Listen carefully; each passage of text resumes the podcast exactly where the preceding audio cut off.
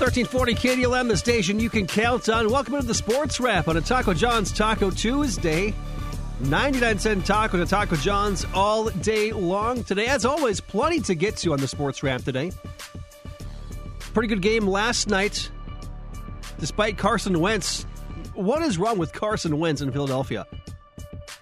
I, I can understand some struggles, but this guy just looks lost out there. We'll, we'll, we'll talk about last night's Monday Night Football game and what was supposed to be a Thursday night game last week was moved to Sunday, was then moved to Monday, was then moved to Tuesday, and now we've got Wednesday afternoon football in a couple days.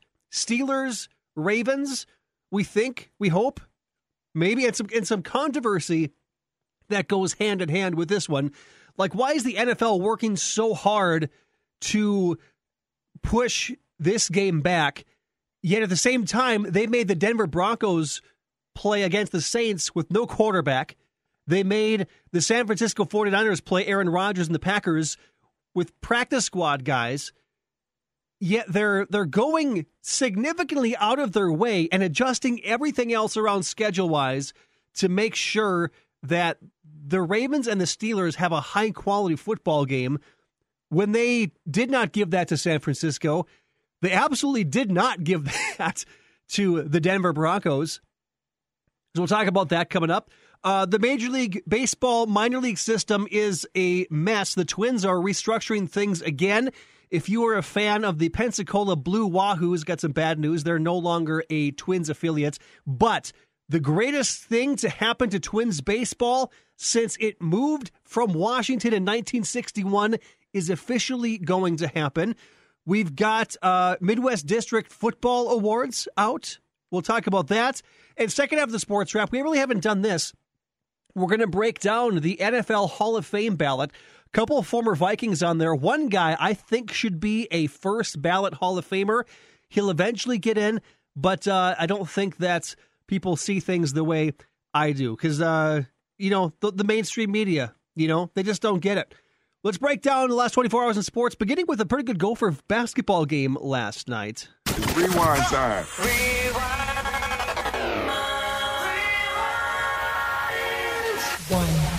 15 in the game, now 12, now 11. Carr near half court working on Jalen Anderson. Kalscheur standing at the free throw line waiting to set a screen with six, with five. Carr, step back, three in the air for the lead. Yes! He knocked it down!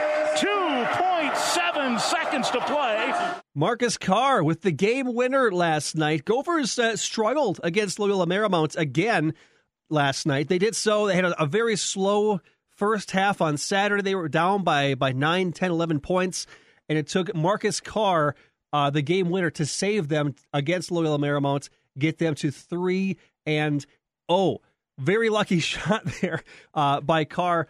It, it sounded like uh, I, have got a, the post game interview here with Mike Grimm, who we talked to yesterday about this game, and Marcus Carr. Apparently, they tried to run that same play a couple possessions earlier, and Carr messed it up. He went to the uh, the sideline and told Coach Pitino, "Look, I know I messed it up. I have confidence in myself. I can make this shot." Here's that post game interview. Marcus, your head coach just told us that uh, you maybe had messed up a play or two before that on that play and said, look, let's run the same thing and you'll make the shot. Kind of take us through your thinking there and how confident you were about that and uh, what what uh, what happened to correct that uh, that that miscue. Uh, yeah, you know, we kind of went to our one of our late game sets, um, actually three possessions before the shot, and I was able to kind of get a little floater in the lane, and and then you know they came down and and um, we got to stop, and then we went right back to it, and you know we kind of got what we wanted again. I got downhill, and I was able to draw two defenders. Um, I kind of just you know, slipped a little bit, lost the ball, and, and drew a charge when I was trying to kick it back out um, to open shooter. So, um, you know, we kind of had that timeout. They came down.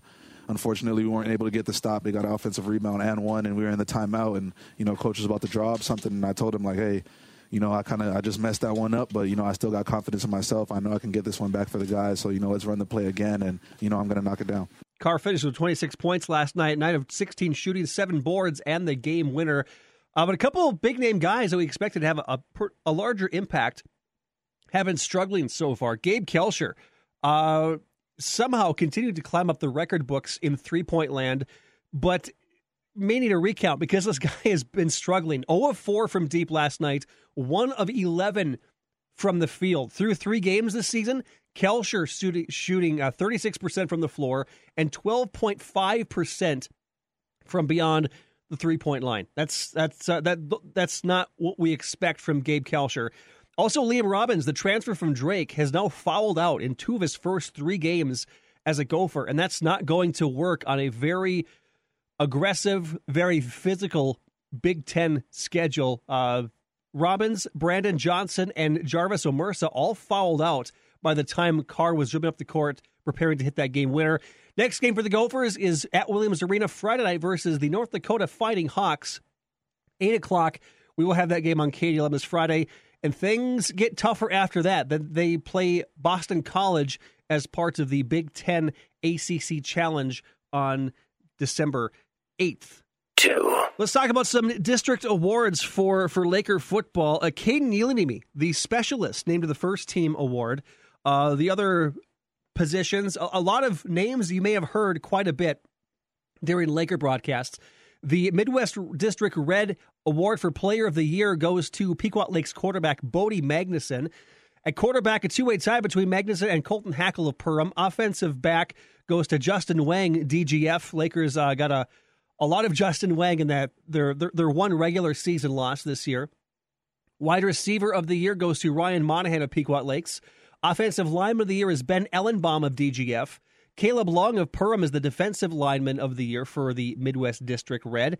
Uh, linebacker of the year goes to Preston Johnson, DGF. Defensive backs, Caden Hartwell of Fergus Falls and Carter Solblad of Pequot Lakes. Of course, uh, Caden Neely, solid punter for the for the Lakers all season long. He is your specialist of the year. Coach of the year goes to DGF's Anthony Soderberg, 6 0 record with the Rebels this year. And the 2020 Midwest Red Mr. Football nominee, of course, goes to Mr. Bodie Magnuson of Pequot Lakes. The all district team looks like this DGF having uh, six players Justin Wang, tight end Preston Johnson, cornerback Brandon Watt, Ben Ellingbaum, Logan Johnson, and Jordan Summers. Detroit Lakes has five guys Garrett Nelson, senior linebacker, Zach Oistad, senior offensive lineman, Senior linebacker, running back Jake Green, Andrew Annette on the offensive and defensive line, and junior running back and defensive back Christian Solberg also named to the first team. Pequot Lakes has four guys, including Bodie Magnuson, Hunter Nybakken, Alex Morgan, and Carter Soblad. Perham, three guys, quarterback Colton Hackle, Chase Melvin, running back, and Caleb Lung all named to the team as well. Uh, all district honorable mention Jacob Kalina, wide receiver, Ty Jones, wide receiver as well, and uh, Caden Nealonimi, wide receiver, defensive back named to the honorable mention team. Also for Perham, Ryan Solberg, Josh Peterson, and Brian Ramos named to the All District honorable mention. The Lakers also making their mark on the academic All District team. 26 students named to the All District team for academics. Free. Lots changing within Major League Baseball's minor league system, including with the Minnesota Twins. Uh, expected to cut 40 plus teams from affiliate status this week. And with those changes, probably like, like I teased before, probably the best move since the Twins came from Washington in 1960. And I don't know why they haven't pursued this more often because this is going to be huge for baseball in the region. So earlier, uh, well, I guess last it's December now. So last month, uh, the Twins cutting ties with the Rochester Red Wings, their AAA affiliate, now affiliated with the Washington Nationals. So the Twins were looking for a AAA affiliate. They have also switched their uh, AA club again. They were the Chattanooga Lookouts. They were the Pensacola Blue Wahoos last year. And now, for the third time in as many seasons, they are changing that again for this upcoming season. The new AA affiliate is going to be in Wichita, Kansas for the Twins. Also going to have uh, they're going to keep Cedar Rapids, going to keep Fort Myers. But the huge news is across the river in Minneapolis. Now in St. Paul, the St. Paul Saints, formerly of the Independent League, now going to be the AAA affiliate of the Minnesota Twins. And I love this move so much. It it not only makes sense for for the Twins if they need a, a last second call up to have Royce Lewis and a- Alex Kirilloff and those guys literally minutes away from target field. I, I don't know what the uh, what the status is on, on joint practices to get these guys more acclimated to each other, the young guys and the old guys, and mentorship roles at the AAA club versus being out in New York. I especially like this move for the fans and for the exposure of these young players.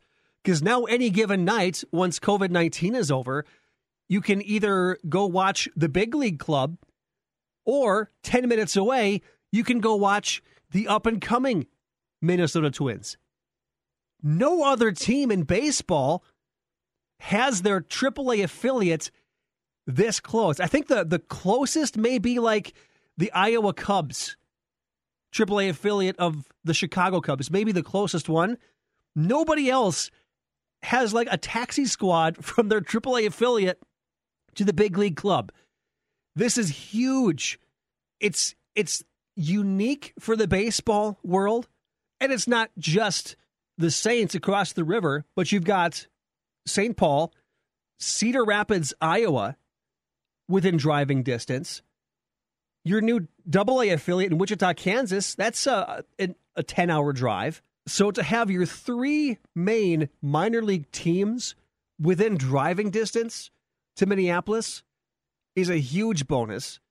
And the cherry on top is having your AAA affiliate right across the river. Nobody else in baseball can do that. You still have the Fort Myers Miracle down in Florida. That's fine and dandy for some Florida baseball. But this is huge for Midwest baseball. It's huge for baseball fans in Kansas, who, yeah, you've got the Royals. Yeah, you've got the Cardinals. In Missouri, of course, where Kansas now could draw some Twins fans. Iowa, of course, a, a battleground between the Cubs, the Brewers, the Twins. I'm sure there's some Royals, Cardinals fans down there too. That's a, a you could call Iowa a battleground state. I mean, if you look at the map of Twins territory, northern Iowa is in there. When the Twins winter caravan is up and running, they they make stops in Iowa. They make stops in western Wisconsin. Twins territory was already huge, and now it's expanding in the Midwest even more. But like I said, the cherry on top is getting the St. Paul Saints, your AAA affiliate, right across the river from the big league club. You're not having to, to shuttle guys in from Rochester, New York anymore. The one bummer is you don't have the rivalry kind of up here. It's the FM Redhawks territory, the Saints Redhawks rivalry done. And as much as I love independent baseball, it's going to be so nice at the major league level to have those guys readily available to not just the Twins, but also for the fans to go watch these AAA kids play in a game versus just reading a report on twinsbaseball.com. Free. Bonus number three, some other headlines. Seattle Seahawks back alone in first place in the NFC West. Russell Wilson threw a touchdown pass. Chris Carson scored on the ground in his first game back in a while as the Seahawks held off the Eagles 23-17 in Philadelphia. Seattle now 8 and 3. Eagles fall to 3 7 and 1 in the NFC East.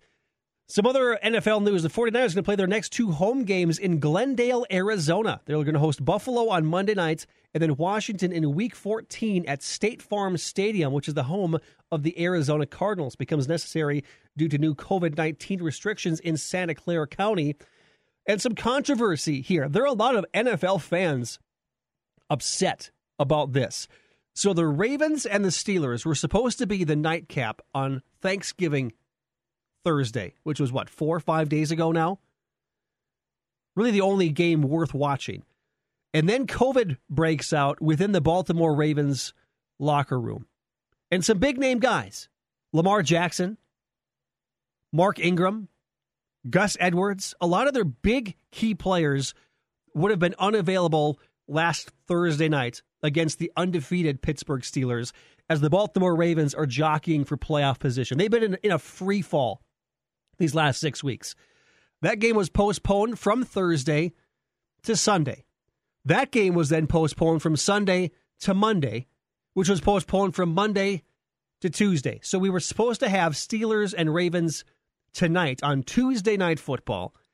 But that game has once again been postponed to tomorrow afternoon at 2:40 Central Time. Ravens versus Steelers is the latest that we have now.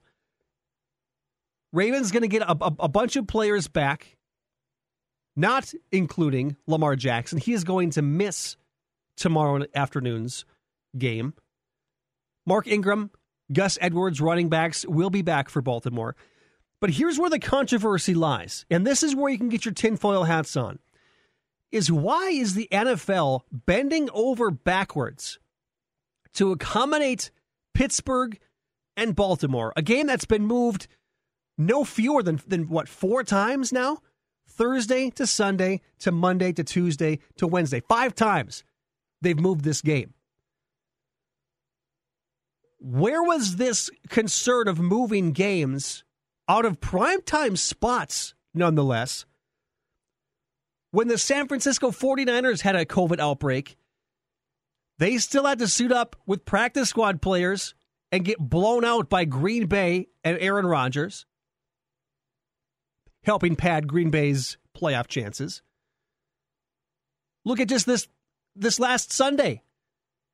COVID breaks out in the Denver Broncos locker room, specifically in the quarterback room. They have no quarterbacks available. Drew Lock, done. The uh, what's his name? The, the Driscoll kid, done. No quarterbacks available for the Denver Broncos. In a, a pretty big game for the New Orleans Saints, playoff position wise, the Broncos have to promote wide receiver Kendall Hinton, who hasn't thrown a pass, a touchdown pass, since his time in college at Wake Forest when he was a quarterback.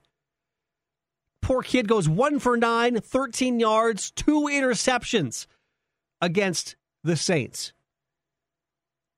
Why didn't the NFL move that game? You could have bumped it back a little bit.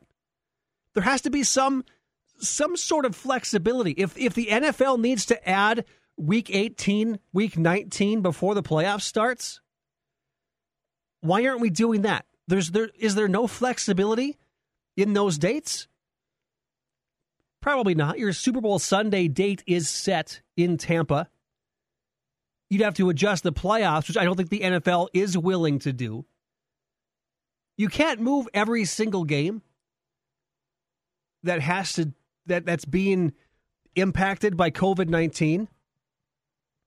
But to move the Baltimore and Pittsburgh game 5 times and not even give a second thought to the Denver Broncos, which there's a conspiracy out there that the NFL is trying to prove a point with the Denver Broncos because apparently Baltimore was doing everything right and they still got COVID where the Denver Broncos, the quarterbacks were hanging out without masks on.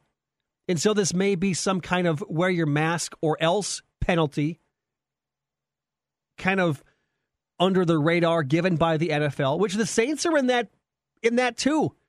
When they beat Tampa Bay two weeks ago, they were partying in the locker room with no masks on. NFL didn't like that. It's it's a double standard, in my opinion, when it comes to the NFL. Yes, there's a lot of sex appeal between Steelers and Ravens. Division matchup. Your remaining undefeated team in the NFL in, in Pittsburgh at 10 and 0. But look at the domino effect at what this has done for the rest of the league. The Ravens and the Cowboys were supposed to play on Thursday night, which last I checked is two days from now. So since you've got this other game, Ravens Steelers, tomorrow, that is impacted Thursday night football. So there will no longer be a Baltimore and Dallas game on Thursday night. That game has been moved to Monday. And more and more pieces are going to more, and more teams are going to be impacted by this. And at what point do you just say, all right, we've delayed it the best we can?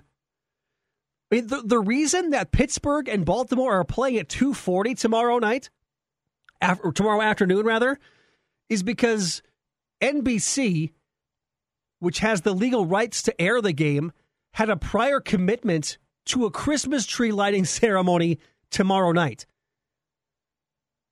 They couldn't even bump the Christmas tree lighting ceremony because of an NFL game, a game that the NFL has deemed to be so important that they can't even convince NBC to preempt a Christmas tree lighting ceremony for Steelers Ravens. It's a mess. On that note, we're going to, well, not change gears too much. We're going to stay in the NFL, but we're going to break down the NFL Hall of Fame semifinalists. I'll give my picks on who I think is going to give to get in. We'll go through all 25 semifinalists. A lot of first time guys, a lot of guys. This is fun for me because these are guys that I kind of grew up watching. Now, I mean, not, not grew up watching, but when I really started to get into football, these are some of the guys that I watched. And now on the cusp of immortality, being enshrined in Canton. Breaking down the Pro Football Hall of Fame ballot next on the KDLM Sports Wrap. I'm Kyle Montgomery with NFL Network now on the Westwood One Radio Network. The NFL announced schedule changes that are now official. The Ravens and Steelers will play Wednesday at 3:40 p.m. Eastern on NBC. Then a doubleheader in Week 13 next Monday with Washington and Pittsburgh at 5 p.m. Eastern, followed by Monday Night Football with the Bills and 49ers at 8:15 p.m. on ESPN. And next Tuesday, it's the Cowboys and Ravens at 8:05 Eastern on Fox NFL Network and Amazon. Meantime, Texans wide receiver Will Fuller and cornerback Bradley Roby have been suspended six games for violating the league's PED policy. Both will miss the rest of the season and barring a Texans playoff appearance the first game of 2021. The 49ers will play their next two home games from the home of the Arizona Cardinals, this following COVID restrictions in Santa Clara County. And the Seahawks beat the Eagles 23 17 and now have a one game lead on the Rams in the NFC West. This has been NFL Network Now on the Westwood One Radio Network.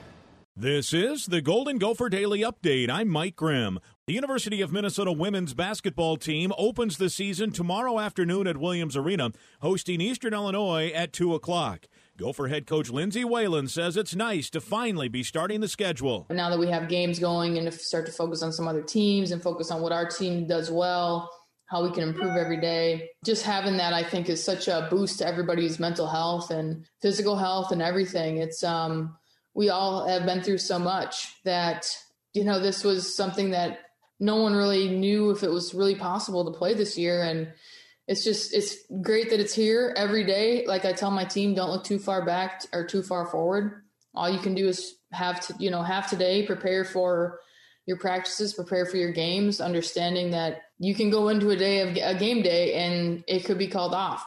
That doesn't change your preparation because you are always prepared for every situation, but just to have that um, have this back and to get ready for competition is I th- think something that that everybody needs right now, and and we're thankful that our athletics director Mark Coyle and um, Commissioner Warren have put us in a position where we're able to compete and play in a really safe way. That's Gopher head coach Lindsay Whalen. For more info on Gopher women's basketball, log on to gophersports.com. That's the Golden Gopher Daily Update. I'm Mike Grimm.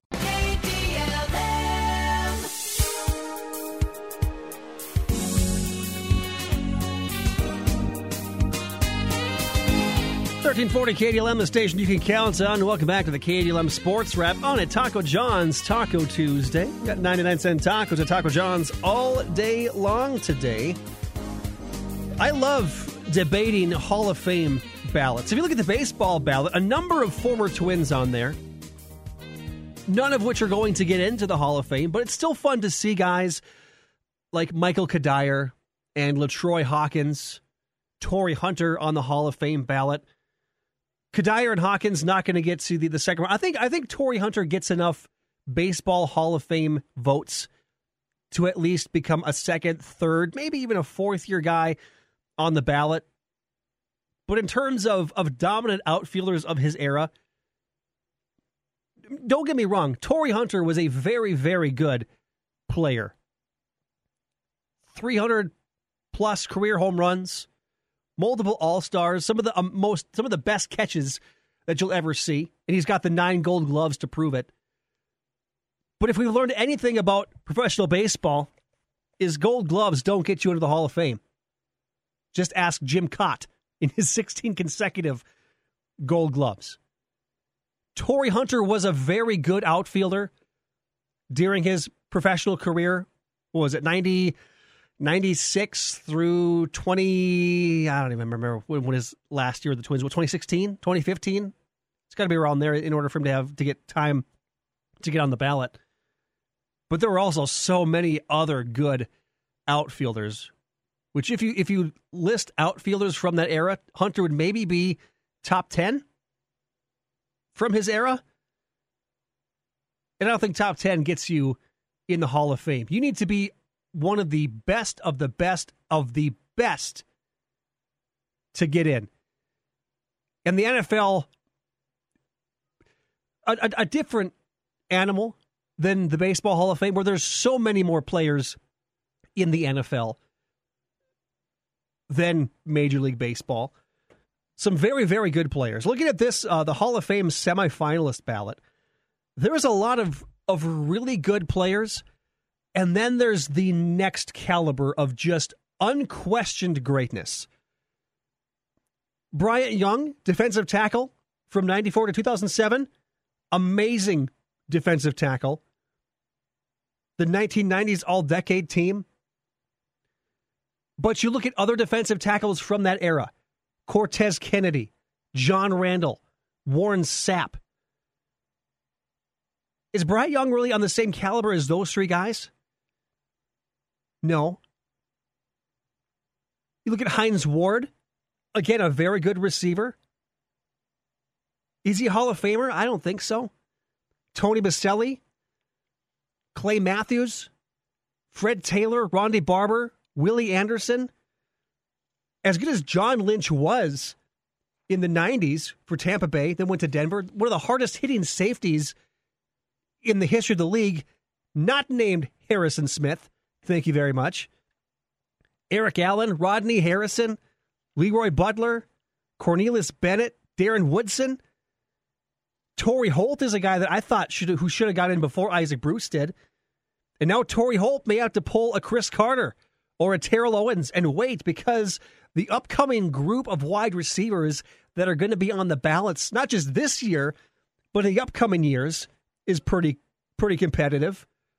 Richard Seymour, Reggie Wayne is on the ballot this year. I think Reggie Wayne gets in. Sam Mills, there's a name. The Dome Patrol in New Orleans. I hope Sam Mills gets in. Then you've got the, uh, the the upper echelon guys, linebacker Zach Thomas, dominant player for the Miami Dolphins. I forgot he spent a year with the Dallas Cowboys also. But you look at those dominant linebackers from the late 90s to the 2000s. I think Zach Thomas is up there, but is he on the same level as a Derrick Brooks or a Ray Lewis or a Brian Urlacher? Thomas, very good, a five time Pro Bowler. But again, the fourth, maybe best at his position during his era. I don't think fourth best should get you into the Hall of Fame. It gets you into the Hall of, of Very Good. Alan Faneca, another one of those guys. Special teams extraordinaire Steve Tasker. And then you get to the last five guys on the list. And these are the five guys I think should be inducted into Canton. Linebacker Patrick Willis, maybe a surprise name when it comes to a guy who should be a Hall of Famer. But this guy was one of the best players to do it, if not the best linebacker on the field at any given time. Shortened career, only played for for 7 seasons. But was a first-time All-Pro 5 times, defensive rookie of the year. It's just people look at that seven years and they don't think that it was long enough at a high enough level to be inducted in Canton. But Patrick Willis struck fear into the hearts of other people. Maybe even maybe even more so than Zach Thomas did. Charles Woodson, yes, put this guy in the Hall of Fame. Change the game. Two time Defensive Player of the Year, Defensive Rookie of the Year. Do it. Charles Woodson, yes. Calvin Johnson, maybe a, a, another instance of Patrick Willis where Calvin Johnson was the most feared receiver when he was on the field. And he did it in Detroit. That's not a knock on Detroit, had a very good quarterback in Matt Stafford.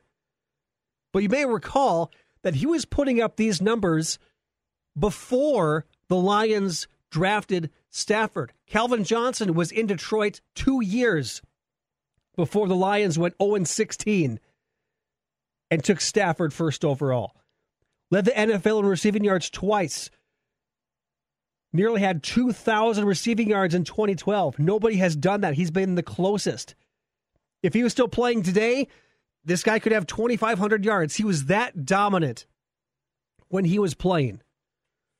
Peyton Manning, I don't have to say anything about Peyton Manning. Peyton Manning should be unanimous choice to get in.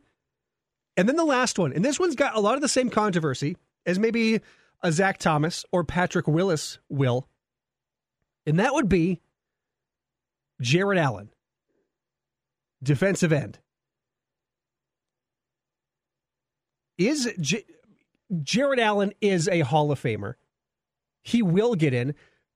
It's really a question of when. And this is when the politics of Hall of Fame voting comes into play because there's something very, very special about having the the designation of being a first ballot Hall of Famer.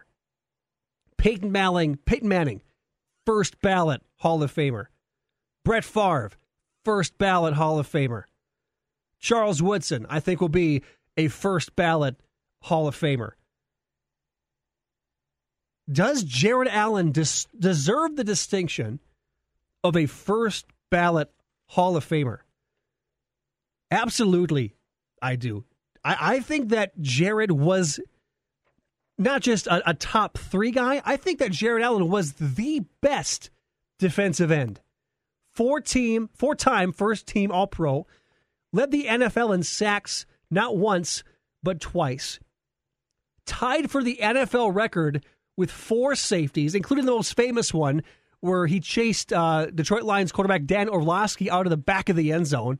That's one of my favorite all-time Vikings pictures of all time. Is Orlovsky out of bounds in the end zone, and Jared Allen just has his hands up. He was the closest guy to Orlovsky, was credited with the safety.